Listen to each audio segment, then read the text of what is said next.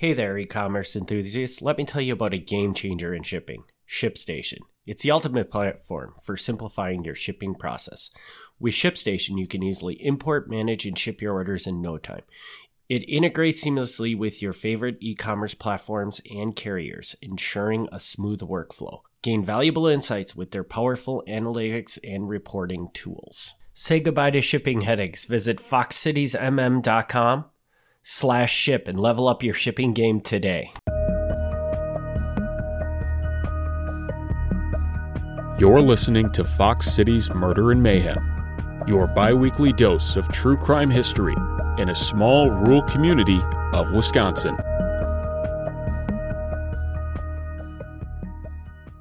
Hey, everybody, welcome back to another episode of Fox Cities Murder and Mayhem. I'm Eric. I'm Gavin. And Gavin, we're back again.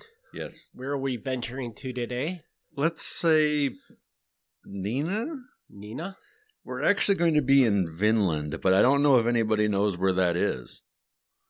I don't know where that is. Okay. So it's by Neenah? It's between Neenah and Oshkosh. Yeah. Really? Yeah. Never heard of it. Yep. How many how many people live there?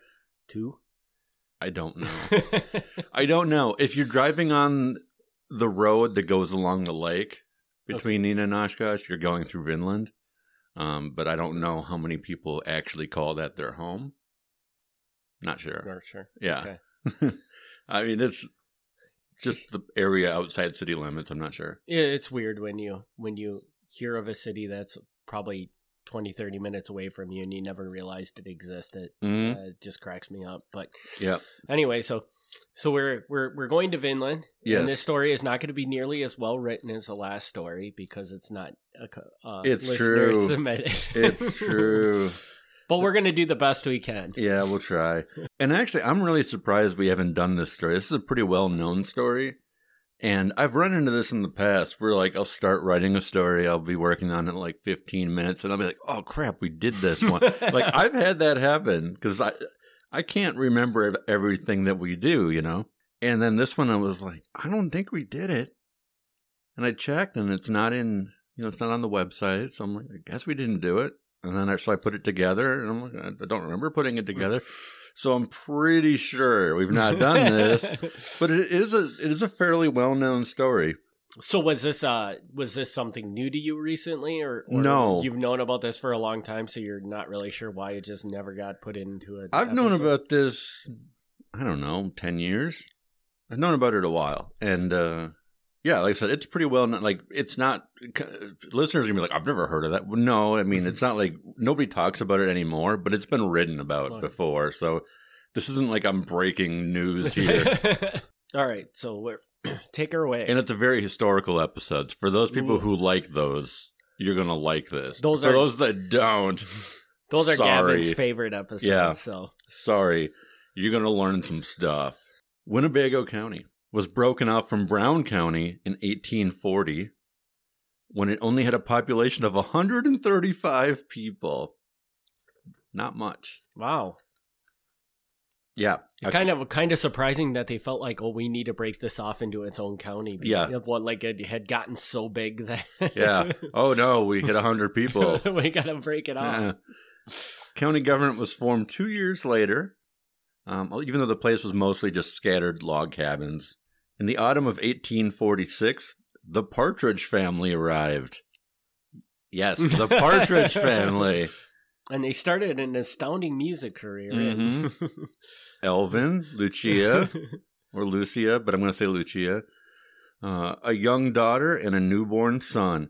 They were Protestants with roots in Ohio. Being late in the year, they had little more than a shanty that first winter, and Elvin paid $50 for 40 acres of land to farm. Seems like a good deal. Yeah, I mean, I, I think most people would scoop that up to nowadays, right? Yeah. In the spring, Elvin's father, Wakeman Partridge, arrived from Ohio and bought another 180 acres of land for $200. In September, Elvin mortgaged his property to another man and used that money to purchase another 162 acres between Vinland and Clayton. Um, and Clayton, I think you probably know where Clayton is, right? I've heard of Clayton. Okay. I don't know that I would know when I'm in Clayton, but yeah. Yeah, Clayton's a little bit more established than Vinland, but it's another one of those smaller communities in the Neenah area. We go fast forward to 1850. Winnebago County's population is now around 10,000 people. I mean, imagine that.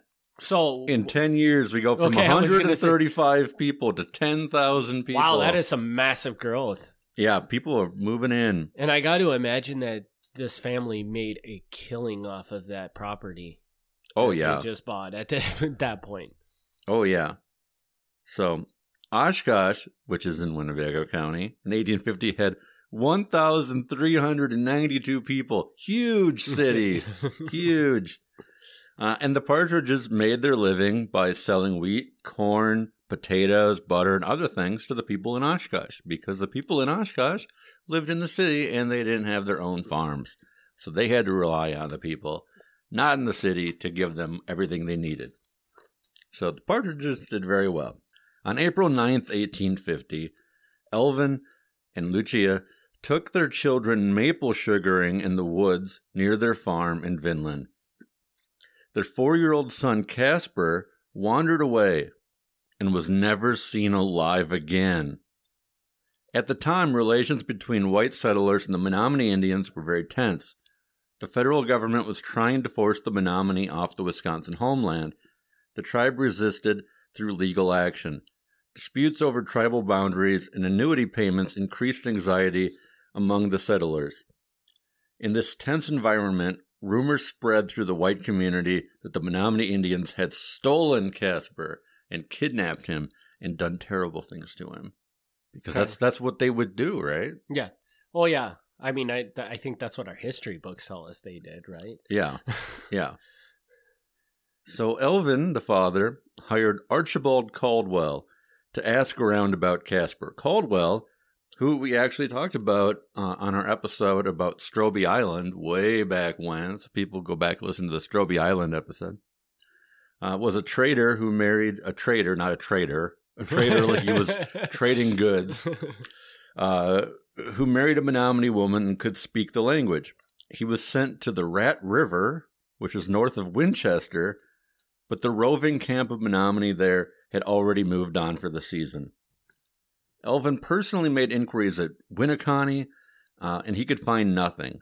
A $2,000 reward, which is an insane amount of money at that time, was offered, but no one said a thing. Eventually, they gave up hope and had a funeral with no body. The Partridges continued to be prosperous and had some minor political influence. Uh, because there aren't a whole lot of people in Winnebago County, they were able to get some nice political jobs like the overseer of roads. you know, Clever name. you know, like oh, we're building a lot of roads. We should have a guy at the county whose job is to oversee that. So, probably a nice position to have.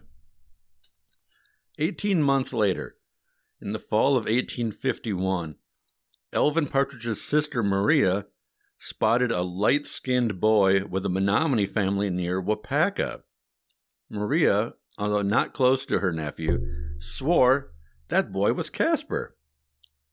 Twenty-two white men invaded the Menominee camp and seized the child, who was named Okawa. The men summoned Elvin Partridge to identify the boy, but he was not sure that it was his missing son. He's like, I'm not sure about this one, guys. Other members of the Partridge family were certain that Okawa was Casper. Elvin's brother Frederick identified him by the shape of his skull. He was able to feel his head and determine Oh yes, yes, this is definitely him. this is him. The Reverend Cutting Marsh uh, helped with explaining things to the Menominee, but he spoke Ojibwe, not Menominee, so the conversation was not great. um, and a little note that I have here is Ojibwe and Menominee are both Algonquian languages, um, so there is some overlap, but it's like, you know, if you speak French, someone else speaks Spanish, like they're both based, they're Latin based languages, but you're not necessarily going to understand Right. everything the other person's saying. Mhm. So, so Ojibwe and Menominee are not completely different, but they're, they're not the same thing. but they're probably and they're probably more different than we realize. Like like Right. And, and, mean- and as someone who doesn't speak either, I can't I couldn't tell you how close they are. I'm just the point of I'm making is that they are based off the same thing, but I don't know how distinct they are. Mhm. Elvin, the father, was ready to return the boy, but his family, particularly his brother, obtained a writ of habeas corpus from Judge Jedediah Brown in Oshkosh to prevent Okawa from being returned to the Menominee. So they got a judge to intervene and say, "This is this is our boy." okay. So, uh, that's great. That's cool. The Green Bay Superintendent of Indian Affairs, Elias Murray, was alerted to the situation in January 1852, so a couple months later. Slow news travels very slow. He had jurisdiction over the Menominee, as, well as the Oneida and Stockbridge. His subagent, George Lawe, who I know as the father of Kaukauna, that's, what George Lawe is called now. He's the father of Kaukauna. Saw the matter as a kidnapping, as did Father Bonduel, a priest who was friends with the Menominee. And before anybody asks, yes, Bonduel is named after Father Bonduel. Okay. I know you were just dying to ask. In February 1852, a six day trial was held in Oshkosh to determine Okawa's true parents. Presiding was Court Commissioner Edwin Buttrick, who was only 26 years old. He was filling in for the judge who was sick. In their testimony, members of the Partridge family pointed to a general physical resemblance between Casper and Okawa. Menominee elders, Catholic missionaries, and white traders disagreed. They all swore that they had known the child since his birth, and he was not Casper Partridge. One person testifying for the Menominee was Augustine Greeno, the famed fur trader. He, I'm, I'm, I'm doing this because every time I say Kaukauna, I take a drink, but I have no drink to drink from. He testified in French that he knew the child and his mother for many years from the Sugar Bush camp on the Rat River. One witness claimed the child was the son of Archibald Caldwell, and that's why he was lighter skinned than other Menominee. Caldwell took the stand and acknowledged that he knew the mother and the child in the tribe, and he had heard from other members of the tribe that they did, in fact, believe that he was the father. Buttrick called Caldwell into his office privately, and there Caldwell admitted that he had, quote, criminal conversations with the mother of the child, and he himself also believed the child was his. And criminal conversation, I looked this up. This is this is like a, a legal term. I don't know if anybody uses it anymore. But criminal conversation is the old fancy way of saying committing adultery. okay. So it's basically yes, he admitted that even though he had his own Menominee wife, yes, I was also sleeping with this other woman. so he's like, yeah, that that could be that could be my kid. Caldwell's a, a interesting cat, man. I don't know. So yeah, again, go back and check out that Stroebe Island episode. Strange guy. Buttrick, uh, the court commissioner, ruled in favor of the Menominee and ordered Okawa returned to his Menominee mother, and the Partridges had to pay the court costs. Before that could occur, vigilantes took the boy away to Partridge property out of state. so basically, basically, he gets they uh, steal the kid and take him out of state to some Partridge family estate that's not in Wisconsin. Correct. Okay. George Lawe, Father Bonduel, and others were outraged. Lawe made his Indian agent superiors aware of the news, uh, and Bonduel took it as a sign of the anti-Catholicism of the new settlers. This is Bonduel is another interesting guy, where um, he like, the way he sees this whole thing is different than everyone else sees it. You know, everyone says like, "Oh, there's tension between the whites and the natives," and and Bonduel's like, "It's because these people aren't Catholic. they just hate Catholics." Uh, which I'm sure that was exactly what what Yeah. it was, yes. yeah.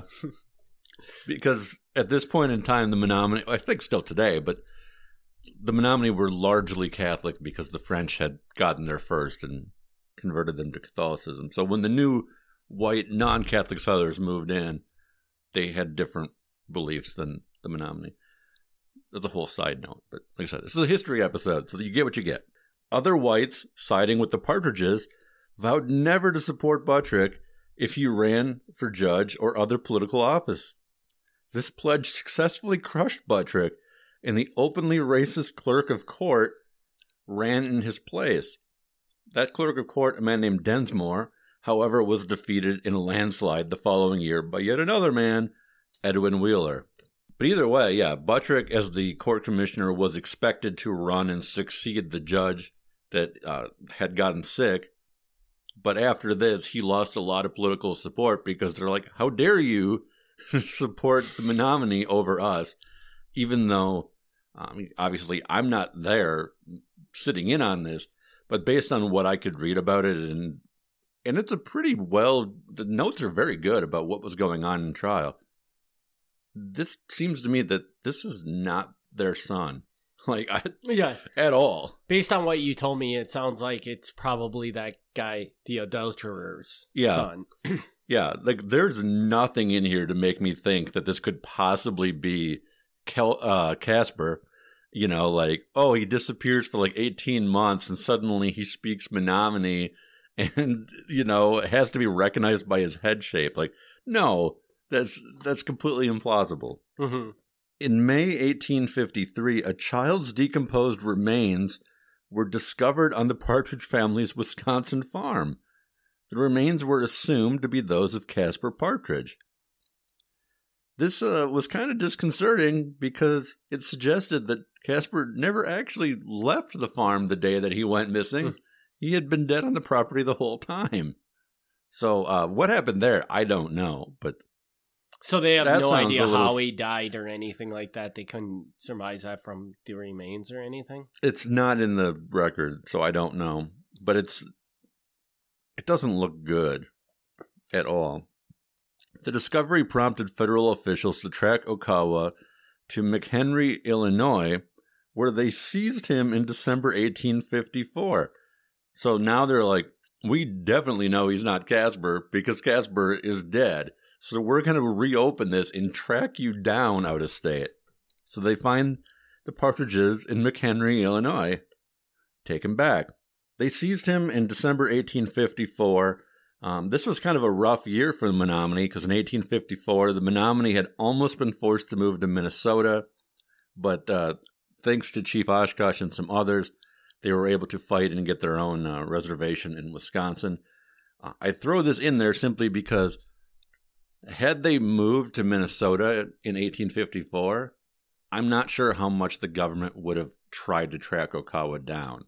That might have been a deciding factor because if the Menominee didn't live in the territory where the Indian agents were, the Indian agents don't care about the Menominee. Hmm Like when you have it, the agents in Green Bay are specifically assigned to the tribes in the Green Bay area. If the Menominee's not in the Green Bay area, the agents don't care about them. hmm So Another interesting, I, I don't know if Gavin, you recall this, but we kind of talked about this story of Chief, Chief Oshkosh fighting for the reservation. we did have a Chief Oshkosh story, yeah. and that was all in there. So, and I actually think that might have been one of the episodes that we ran as a rerun in December. So, Well, so there we go. if not, it was running as, as a rerun at some point last time, yeah, last year. So, if that sounds familiar to any of the listeners, that's why. Yeah, and I'm not going to go off on a tangent here, but I, in general, I think Chief Oshkosh is a fascinating character.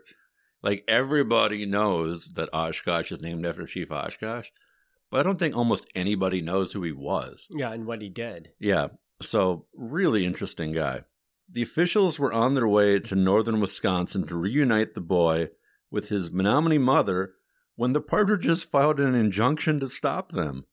Before a legal hearing could be held, family members kidnapped the boy again in Milwaukee. Chief Oshkosh, through interpreter Charles, Charles Drino of Kaukauna, gave an interview to the press saying that this was just one more way that the whites continued to screw over his people. He didn't say screw over, that's my term, but that's basically the point he was making. In 1855, uh, the Indian agents hired the Pinkerton Detective Agency to track down Okawa, but he was not found. Uh, Pinkerton Detective Agency was a private eye group, and it was a huge nationwide organization. I mean, this is the 1800s, so there's no FBI or anything yet. So the Pinkertons were kind of like um, contractors for the government they did a lot of like railroad investigations and stuff. So the big deal when you get them involved. But they weren't able to find the kid. This kidnapping was a successful kidnapping. Today, we actually know that the family was in Steuben County, Indiana, not long after they moved to Kansas and got caught up in the abolitionist movement of John Brown, uh, were involved in the Pottawatomie massacre there and other fights of the so called Bleeding Kansas period. Uh, the Partridges, despite the fact that this story does not paint them in a good light, actually, they come out being some pretty big figures in the anti slavery movement. So, not that that redeems them for kidnapping a boy, but um, they, they did some good things too. But yeah, the Pinkertons weren't able to find them today, thanks to the power of the internet and like all the census records, everything being online it's actually not that hard to track down where they were. But at that point in time, what could you, could do? you do? You had yeah. to call every basic census thing and probably do it manually, right? Which would have probably just taken an unbearable amount of time. Yeah, it's like, oh, they only moved to Indiana. That's not that far. No, it's not that far. But I mean, think of the thousands of different cities, cities they'd have to check to find that. yeah. Now we know what happened. Despite repeated efforts, neither the federal government nor the Menominee were able to recover Okawa again. Okawa was renamed Joseph Partridge. He grew up in Kansas, served in the Civil War, and according to his family, spent most of his adult life plagued with mental health and financial problems. He wandered unhappily throughout the Midwest until his death near New Lisbon, Wisconsin in 1916. I don't know exactly where New, where New Lisbon is. He was buried in Camp Douglas, Wisconsin, under yet another name, Joseph F. Parker, which I don't know if they've corrected that, but originally when he was buried, they wrote the wrong name on the tombstone. which I guess even his the name he used was wrong name, but either way. So yeah. So that's the story, huh? That's the story of the partridges. Uh, so basically what I get from this is that there's this family. Mm-hmm. They think they think, being the imperative term, right, that their family is kidnapped. Yes. Their, their kid is kidnapped. Yes. They immediately blame it on the Menominee Indians because of the turbulence between the, the Native Americans and the white people at this point in time. That's yep. just what you do, right? Yep. and from all we can tell, if with when once they find the dead the remains in, on their property mm-hmm. of what we assume is the child. Mm-hmm. Is there anything to suggest that the Native Americans were responsible for that, or or is there really no information about that? Well, there's no information about that because the day the boy went missing, it's not like they actually saw him being taken, and they didn't see them with the boy unless you believe that this other boy was him. At no point in time that I can tell is there ever a connection at all. Mm-hmm. It's like that's that's what you come to the conclusion is like, oh, my boy wandered off in the woods. We can't find him. I guess he was taken. like, I you know maybe at the time, like maybe that doesn't sound as bad as it sounds now, but to me, it sounds pretty bad. Yeah, it- because if you if you remove all the you know, the politics, all the race part of it, and you just like boil it down to like just the bare facts, that there's nothing to back that up, first of all. But then the second part is like, you kidnapped a boy. And mm-hmm. like, and I think like they're going in we like, well, even if we did, it was just a Menominee boy. like, like they, I don't think they said it that bluntly, but I think that's kind of their boy, point. Yeah.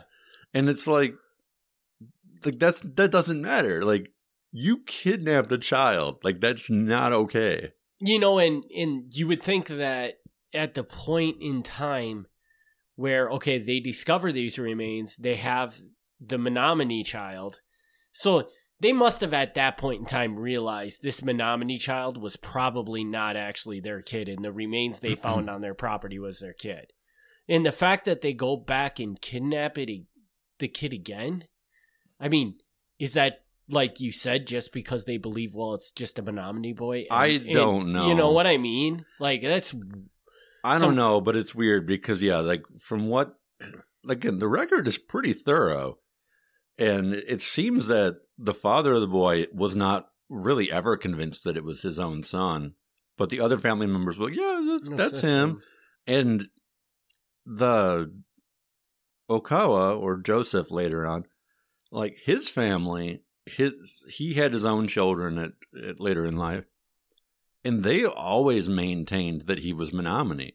Mhm. Like like his own family didn't think Okay. that he was a white kid. so like it's not like this was like super debatable. Like everybody knew like they were like look at him. Like like So- this dude is Menominee. He is not like a white kid from Ohio. So basically, the partridges more or less said, "Well, you killed our kid, so we're gonna take your kid." It it almost seems like was their mentality. with Yeah. I Like, mean, there's uh, who knows what's all going on here. You know, they're they're grieving, so they're not thinking straight. Whatever. But what, yeah, when you boil it down, there's not a whole lot here to justify the partridges. Like, there's actions just not. whatsoever. Yeah, Anyway, but they don't really have anything about. So when they find these remains, they don't have anything about what could have happened with to this child. that part is just barely mentioned at all, and it's weird because it seems like at the time they're discovered, the family had already moved on, so there wasn't a whole lot of follow up with it. But it is weird, yeah. Like there's Because you, I, I would imagine they can look at these remains and at least, well, it could have been an animal attack. It could have Yeah. been, you know, like I'm sure at this point in time, Native Americans and the white people used very different weapons. So Yeah. if this kid was killed, they could derive a pretty good idea of Yeah. wh- who, like, who killed it, or if it was an animal, or if it was a Native American, if it was a white person. They probably Like, could, but yeah, it- it's it- not. It's not really in. Not really in the record. I don't know, but there. This is this is 1850s, so the court records are surprisingly well kept, and there's newspapers going back this far. There were newspapers in Wisconsin all the way back to 1830s. I mean, there, there were there were newspapers very early on, but if it wasn't covered in the paper, you know, and it might not have been. It, it might the might, only mention might have been, oh, they found some remains today, and then they never follow up on it. Mhm. So I, I'm guessing that they probably did something, some kind of investigation, but I don't know what, and I don't think there's any record of that remaining today. And I'm not even exactly sure what the investigation would be, because I don't believe there was any actual police force at this time. Yeah. So, like, who's gonna even? They're doing an investigation. who's doing the investigation? Really? Yeah, like it's it's this is a little bit of a tangent, but it's like this is again this is a historical episode. Before like the police departments were really like a thing, all you could really do was just sue people Okay. all the time.